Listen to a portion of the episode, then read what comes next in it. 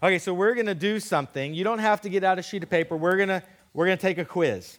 Okay? And this is not hard. You're not going to be judged. You're not going to be graded. All I'm going to do is at the end, I'm going to ask you just how well you did as a group. So we're going to throw up a couple of questions up on the screen. Okay, so answer this question. This is rhetorical. Don't say them out loud. Which country has the largest population? What country in the world has the most people? What is the world's tallest mountain? What type of tree is the tallest? And who is America's richest man? Okay, you got those? You got those four. So the country that has the most people is what? China. That is correct. The world's tallest mountain is Mount Everest. The type of tree, that may be a little bit more difficult. Do you know that? The redwood. And America's richest man? Bill Gates. So, China, Everest, Redwood, Bill Gates. How many of you got at least two of those four right? Okay. So here's part two of the quiz. You ready? Here's part two. Don't answer them out loud. Which country has the smallest population? Okay. What's the world's smallest mountain? What type of tree is the shortest? And who is America's poorest man? Okay. Let's see. This, somebody said me. I got one out of four. what country has the smallest population? Anybody know? Not Liechtenstein. well, that would probably be true. I don't think anyone loves it. Vatican City. Okay? The world's smallest mountain. Anybody know it? Anybody been to or even heard of Mount Greylock? Okay? The world's the what, I don't know, I've never heard of it. It's too small. What type of tree is the shortest? The dwarf willow okay? And America's poorest man is a guy named Jed Matthews. I told a story about the world's poorest man the other day. Jed Matthews in America owes $22.4 million from failed internet businesses. Now, tell that story for a reason. To illustrate this truth, we give much greater value to things that are big. I mean, we, we know Mount Everest is big because we've heard stories about it. We celebrate when somebody climbs it. We know Bill Gates is the richest man. We celebrate that because we, somewhere along the way, and we'll talk about where this probably came from, but we, somewhere along the way, bought into a belief that bigger is better. And it affects the way we see the world spiritually. It affects our spiritual lives. It affects the way we see church, for example most of us know who Joel Osteen is because he's a pastor of a church that has, I think, somewhere around 45,000 people that come in on a Sunday. We read books by, or pastors do, we read books by guys like Andy Stanley in, in North Atlanta, where tens of thousands of people uh, go to church. We read Bill Hybels from Willow Creek in Chicago. There are these big churches, and, and we make this assumption. We wouldn't, we wouldn't say it like uh, as gospel truth. But somewhere inside, we make this assumption that if, if they're that big, then God must be doing something huge. And on the flip side, we don't spend a lot of time studying, talking to, hearing any of the stories of what God is doing in the church that's in Williamson County that runs 60 people. In fact, we live here and probably couldn't even name 10. We, we don't know. And again, we would never say God's not working in some place small, but we act that way. We have this kind of understanding or this feeling that, man, if God's doing something, it's blowing up. And undoubtedly, I, I, I would not arguing that God's not. Uh, I read Andy Stanley, I read Bill Hybels because I do believe God is doing stuff there, but that's not the only place God is doing things. But we celebrate bigger is better, and then that translates over to our spiritual lives. Some of us have felt this way before if I just had more money, I could be more effective for the gospel.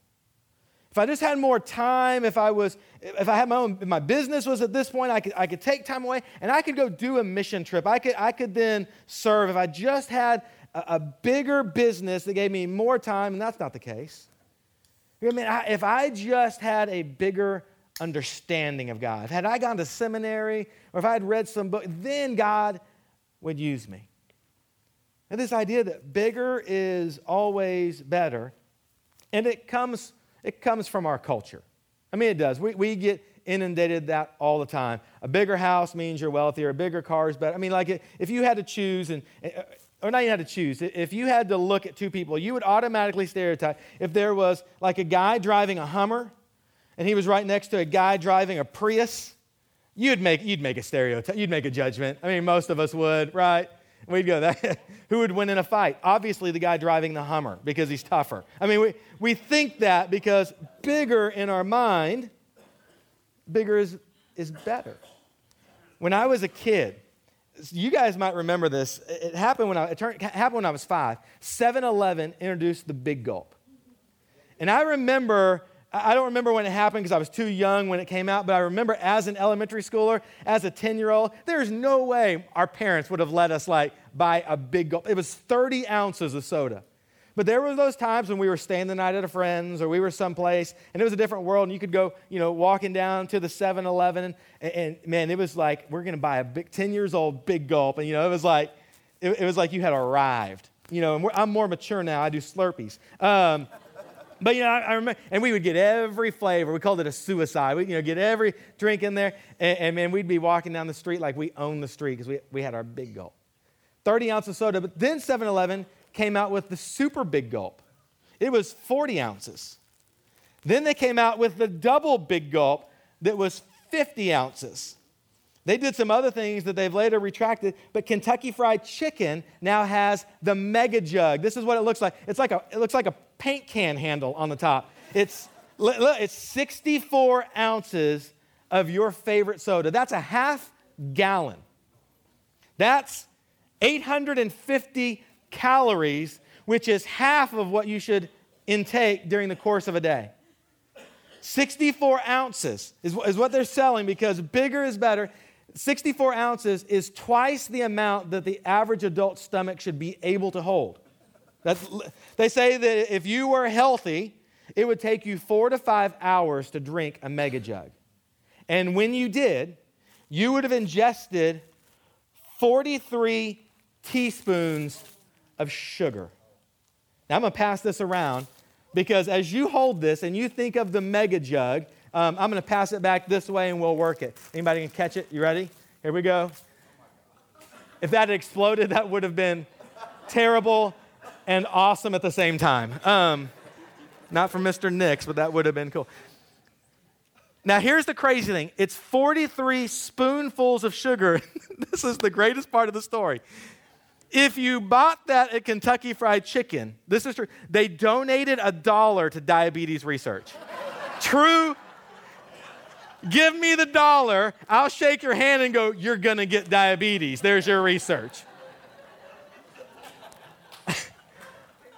Bigger isn't always better. A bigger house may just mean more rooms to clean. A bigger car just may mean less gas mileage and it may mean a harder place to park. As a sports star, football players, bigger and better, what we're seeing now is all kinds of medical issues, of concussions, because guys are getting bigger and stronger and faster. And, and we would look back and go, I don't know if in the long run it's better. Back when I was drinking 7 Elevens, before I matured to Slurpees, I used to watch professional wrestling. And this week, this guy, his name's the Ultimate Warrior, he passed away when he died, he became, well, let me give you some history. This weekend they had WrestleMania 30. He wrestled in WrestleMania 6 24 years ago. In the past 24 years ago, when the Ultimate Warrior passed away this week, what it meant was one third of the athletes who wrestled in WrestleMania 6 are now dead.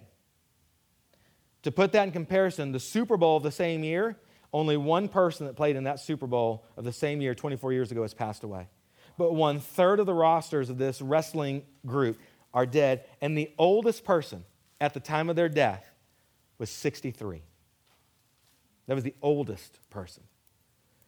But in this industry, these guys, to look like this, have to do steroids and they have to put things in their body and painkillers because they have to be big. You can't, nobody's paying $70 per pay, for a pay per view to see me put on a pair of tights. Right? It's 70, right. Everybody's like, amen, hallelujah. So for these guys to succeed, for them to get the pay, to, they have to be bigger. And what we find out is bigger isn't always better. Sometimes we have to step back and go, maybe culture has lied to us. And what we're going to find out, and I want you to be thinking remedy, and we're thinking about being a, a, remedy to a broken world and joining Jesus in his ministry. Sometimes, well, actually, let's just say oftentimes, Jesus uses small things to do big stuff. And we're looking at a passage in Luke chapter 13. If you have your Bible, flip over there. Luke chapter 13. We're going to read, uh, if you have a red letter edition, it's going to be words in red. We're going to read what Jesus says. But this, this comment comes from Jesus shortly after he's come across a woman who, for 18 years, has had a, a, a disability. The scripture says she couldn't straighten up. So, a bone issue, a muscle issue. I don't know if she was hunched over, what the case was. We know she couldn't straighten up. For 18 years, she had this issue. And Jesus comes to the scene and Jesus heals her. And when Jesus heals her, it happens to be on the Sabbath. He did a lot of Sabbath healing. And the religious leaders get upset once again. And this debate ensues between Jesus and the religious leaders. And at the end of that, Jesus says these words in verse 18 chapter 13 of Luke. He said, therefore, what, what is the kingdom of God like? And to what shall I compare it? It's like a grain of mustard seed that a man took and sowed in his garden, and it grew and became a tree. And the birds of the air made nests in its branches. Now, when you walked in this morning, I handed you what some of you still think is an empty Ziploc bag. But if you look really closely, it's not empty. Inside that Ziploc bag is a mustard seed. Now I need you to keep, I need you to leave these behind because we need them on Wednesday for our students so they can see. But but how many of you, just by show of hands, I'm curious, how many of you thought it was an empty bag? Because you okay, you didn't even realize there was something in it. That Jesus gives this, this visual, and again, this is an agricultural society. Most of us, it took me like 10 minutes at HEB just to find mustard seed, you know. But in that day and age, as, as an agricultural uh, group of people, this was something they would have understood. And Jesus says, the kingdom of God is like this mustard seed. It's this very small thing that God takes and He plants and it grows into a, a tree. The tree that grew out of a mustard seed, that mustard seed you're holding, if planted and, and sprouts, turns into a tree that can grow upwards of 12 feet tall, two feet taller than a basketball goal. And it spreads out, and birds make their nest in this tree. And Jesus' point, he says, the kingdom of God isn't always what you think it is. The Messiah isn't necessarily going to be someone who rides in on a white horse with a sword and slays the Romans. Sometimes God takes small things and they blossom into big things. And then he goes on. And again, he said, verse 20, To what shall I compare the kingdom of God? It's like leaven that a woman took and hid in three measures of flour until it was all leavened. Again, Jesus undoubtedly had seen his mother Mary bake bread, and they would take leaven and they would put it into the bread so that the bread would rise. And we miss something because we don't have the Greek translation here. But when Jesus says three measures, he, he, he painted a picture for the people who understood the language of the time. Jesus says it's like a woman who takes a little ball of dough, because that's how they put the yeast. They would take the, a, a piece of bread that had already been baked, roll up the dough, and they would put it into the new bread. But when he says three measures, that was 50 pounds of flour. It was enough bread to feed 100 people. And so Jesus paints this big picture. He says, it's this little ball of dough that's got some yeast inside of it. And the kingdom of God feeds hundreds. Because oftentimes, God uses small things to do big stuff. And it's not just Jesus. Paul said it in Corinthians, 1 Corinthians 1. Flip over there. 1 Corinthians chapter 1, verse 26. Paul says, For consider your calling, brothers. Not many of you were wise according to worldly standards. Not many were powerful, maybe talking to us. Not many were of noble birth. But God chose what is foolish in the world to shame the wise. God chose what is weak in the world to shame the strong. God chose what is low and despised in the world, even things that are not, to bring to nothing things that are, so that no human being might boast in the presence of God. Paul says the same thing. Oftentimes, God uses small things to do big stuff. And that's just that's not just Jesus' words about the kingdom of God. It's not just Paul. It was when God decided I'm going to start a nation. The people of Israel, the Jews, who did God take? He took a nomad, a guy named Abraham and his wife Sarah, who were nearly 100, well past the age of child rearing. And God miraculously took them and made them pregnant and started a nation out of the least, the, the person that you would have least expected it to happen. And then fast forward, and the Israelites are in slavery in Egypt. And God could have raised up some, some guy that spoke incredibly. He could have raised up somebody who was powerful and strong. But God chooses a guy, chooses a guy named Moses. And Moses, we find him, he, he's a criminal. He's living on the backside of a mountain. He's a shepherd. He's run away from Egypt where he was raised 40 years before. And God takes this guy who was small in the eyes of the world, small in the, eye, in the eyes of people who were powerful. In fact, they didn't even know who he was. And God says, I'm going to use you to lead the greatest slave walkout in history. And then when God needs a king, he sends the prophet Samuel to the house of Jesse, and Jesse brings out all of his sons except for one. The big, strong boys, and Samuel goes through and goes, Nope, nope, nope. God's looking for a king. Nope, nope, nope. Samuel says, Are these all your kids? Well, we've got the runt of the litter. We've got little David, but he's not even here. He's out tending the sheep. And Samuel says, Go get him. And they bring in the smallest one, the one who had the ruddy cheeks. He was just a boy, wasn't even invited to the family event. And God goes, He is the one. And when Jesus comes, the Messiah, where's he born? He's born in a, in in a cave where animals were raised as a baby in the middle of the night in a small town called Bethlehem. And then Jesus feeds 5,000 people, and how does he do it? With a boy's sack lunch. And Jesus is, is in the, the temple of the synagogue, and people are putting money in, and a widow walks up, and she drops in two coins, two small coins, two pennies, and that's what grabs Jesus' attention. And he goes, That's great faith. Because God, oftentimes, throughout Scripture, uses small things to do big stuff. And we're talking about being a remedy, we're talking about ministry. You probably didn't know this unless you took Latin in school, but the word ministry comes from a Latin word, the same Latin word that we get minuscule from, and many, it means small things. It's not always about, man, if I just had this extra thousand dollars, if I just had this extra time, if I just knew, if I could just become bigger, then God would make me better. Oftentimes, God uses the insignificant. So if you came in this morning feeling insignificant, if you came in going, you know, I, I, don't really have a lot to offer, it's very possible, if we look through Scripture, that God might just go, yes. I've been looking for somebody who doesn't have a lot to offer. I've been looking for somebody who feels insignificant because I want to come into your life, the Holy Spirit empower you, and we're going to do some big things together. And I'm really excited, God would say, about you being insignificant because, let's be honest, all of your friends and all of your family know that you're insignificant. And that's why I want to use you. Because I don't want your friends and family to look at you, the great, powerful person, go, Well, yeah, he's great. He's got money and he's got gifts and he's got skills. Well, no wonder he's doing things. God says, I want people to look and go, How did that happen? How in the world did she do such an incredible thing? How did he speak that way? It couldn't be anything. I know him. It couldn't be anything other than the Spirit of God inside of him. God's often looking for the small, the insignificant so that he brings glory to his name as he does some big things. It's not always the person that has the credentials. Took a quiz earlier. We're going to do another quiz. Put this one up. You know, just think through this.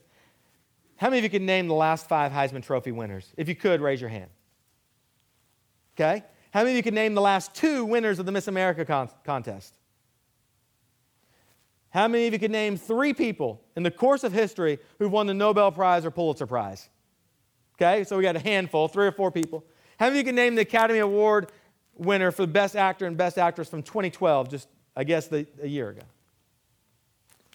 I mean, it's the most athletic, the most beautiful, the most brilliant, and the best actors and actresses on the planet. And we know nothing about them. So let's do quiz number two. How many of you could list a teacher who aided your journey through school at some point? Raise your hand. Okay? How many of you could name a friend who helped you through a difficult time? Or name someone who taught you something worthwhile? That kind of hurts my feelings because not everybody raised their hand, which means today isn't going as well as I'd hoped. Maybe you could think of someone who made you feel appreciated or special, right? So it's not the people always that have it all. The people that have impacted our lives are often the insignificant. They're not the most famous people on the planet. They're people like you and me that God has used to do great things. So if God could use them, why not you? Why not your family? We're going to read you this blog. One of our students' mothers wrote this. Her name's Delaney, the student. And I was going to tell it, but I, want, I, I think it, the mom writes it so much better than I could say it. And I've picked up halfway. The, the, the family, the mom and daughter, are going to Starbucks. She says, once again, Delaney wants to swing through Starbucks on the way to school only she says that she's going to bring her own money and pay for it herself. Okay, fine. As I pull out of the driveway, I see that she's brought a $20 bill. I asked her if that was the smallest bill she had. She said no. Asked why she didn't just bring a five or something, and her reply, well, I didn't know if you wanted anything. Cue mom's, aw, thanks, sweetie, but you don't have to buy me a drink. I order Delaney's tall hot chocolate, but not too hot, and proceed in the line toward the window. There's always a long line in the Starbucks drive through, always. We're almost to the window when Delaney says for me to ask the guy how much the bill is for the car behind us. I look at her and she's got this sort of sm- small, shy smile on her face that conveys happy from a special part of a soul. Okay, I can do that. Turns out it was for another hot chocolate. Delaney says she wants to pay for hers and the car behind us, too. The guy working the cash register is about 20, and I can tell he's touched and a bit surprised that my young daughter is spending her own money on someone she doesn't know. And he might have wondered why I, the mom, wasn't paying for the Starbucks. We told him to tell the car behind us to have a wonderful day. As I pull forward, I could see in my rearview mirror the brief conversation between the guy and the mom in the white SUV. Then I saw him check his computer screen and the mom dig into her purse. I'm quite certain she was paying for the car behind her. I hope it kept on going. I'll never know, but I'm going to believe it because it, it feels awesome to believe that. Mother Teresa said this. Throw that quote up there for us. She said, We can do no great things, only small things with great love. Could a hot chocolate change the world? Probably not. But the hot chocolate plus the Holy Spirit can do miracles. Small things. Doesn't always have to be something big. So let me give you just some ideas. Try to give application. I'm going to give you four things. I know you can do one of them, and I just want you to think through. Some of these you go, these may not work for me. But here's one just things that you can wrestle through with the family, maybe talk about. Could you sacrifice something for a week? Sacrifice something small and give the money to ministry. And what I mean by that is this like maybe it's for a week, you drink just water anywhere you go. And you take the $2.50 that Chili's was going to charge you for your drink, or the $9 for your Kentucky Fried Chicken mega jug, or whatever it was going to be. If you took that just for the week and you said, hey, I'm going to put that aside, and I'm going to take whatever that is, and I'm going to, and I'm going to put it towards the church, or I'm going to put it towards a ministry I believe in, it's something small. We're not talking about liquidating, liquidating your 401k. We're not talking about getting selling stock shares. We're talking about small things that God uses or can use to do something big. And you go, how could, a, how could some cokes that I sacrifice during the week make a change? It probably won't without the Holy Spirit. But if God can take a boy's sack lunch and feed 5,000, what can he do with $30 worth of soda money? Probably a lot. Just an idea. You may not do that one. Here, here's number two. Doesn't cost you anything. Pray for 50 people by name this week. Now that, some of you go, man, that's not a small thing.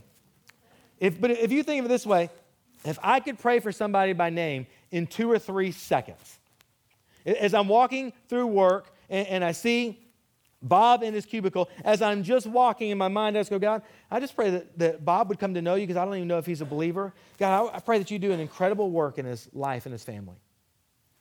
Three seconds times 50 people, you're talking about less, less than five minutes out of your week. I mean, you could get crazy and say 50 people a day. But, but I'm saying maybe try this and actually keep track. I'm going to pray for 50 people this week. It's a small thing, but who knows what God might do through that small thing as you go to the throne and pray for people around you. Something simple. You could do that. Just throwing out ideas. Another idea. Sometime this week, double your dinner. Whatever you're making, double it up and deliver the, the extra to another family maybe a neighbor, maybe somebody in need. You, you, you make that call. That might be a, a, pretty cool family event, though, too. Something to do as a family to gather and everybody have a part of, of making dinner and then, and then take it over. You know, make sure it's something in freeze or you call so they know so it doesn't just, you know, go wasted. But something that you were going to do anyway. You're just doubling the ingredients and send something small. Maybe you don't like these. Number four is, is good. Number four is just do something do some, uh, if you don't like the three ideas I came up with, I was just trying to give some creative juices to flow in your brain. Who, the Holy Spirit, let Him speak to you, not me.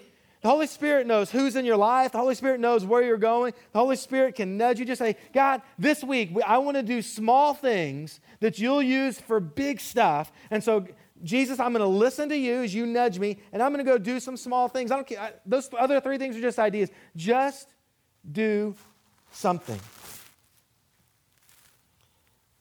And then we come to this. Some of you have these in your house. These new light bulbs that look like the ice cream cones. I believe they're fluorescents. I don't really know what they're called. Compact fluorescents, thank you. Here's what we know about them. They produce the same amount of light as the traditional light bulbs we used to have, but they do it at 75 to 80% less energy. Here's what that translates to. If every American used one, now, again, if you've got four people in your home, if you put four in your home, if every American used one, we would save enough energy to power a city of 1.3 million people. Or the entire states of Rhode Island and Delaware. If we all just plugged in one, if every American used one, it would be the equivalent of taking 1.3 million cars off of our roads when it comes to pollution and energy. Somewhere along the way, a company took something small, and big things are happening because of it. Well, if a company can take a small light bulb and do big things, what do you think a big God can do with your small things? He's looking to take small things and do big stuff. We're going to continue this series, Remedy, for a few more weeks. It's going to culminate in our Collide Impact Weekend. I said this last week, I'll tell you again. If you want to be a parent who engages with your kids, let me strongly, strongly, strongly encourage you to be a part of Collide Impact Weekend in Subway. It might be driving a car, it might be bringing food, it might be hosting a home. I know they need site coordinators, and you might go, hey, I, my kid doesn't want me around. That's great. We'll put you as a site coordinator, and there's a pretty good chance that your kid will never be at your site as you help lead a work thing. But you know what it does? It gives you a common story with your teenager. You don't have to ask them about the weekend. You were a part of the weekend. And you can tell about your experience driving or your experience of the work site. And as you're telling them, then you ask them about theirs. And you know some of the same things. You come, you can come Friday night and hear Michael Sawyer, our former associate, share. And you can talk about that. But what do you think? You're sharing the common story, which gives you opportunities to have faith conversations in your home. That's priceless. And you know what it is? It's a small thing that God might use to do a big thing in your family.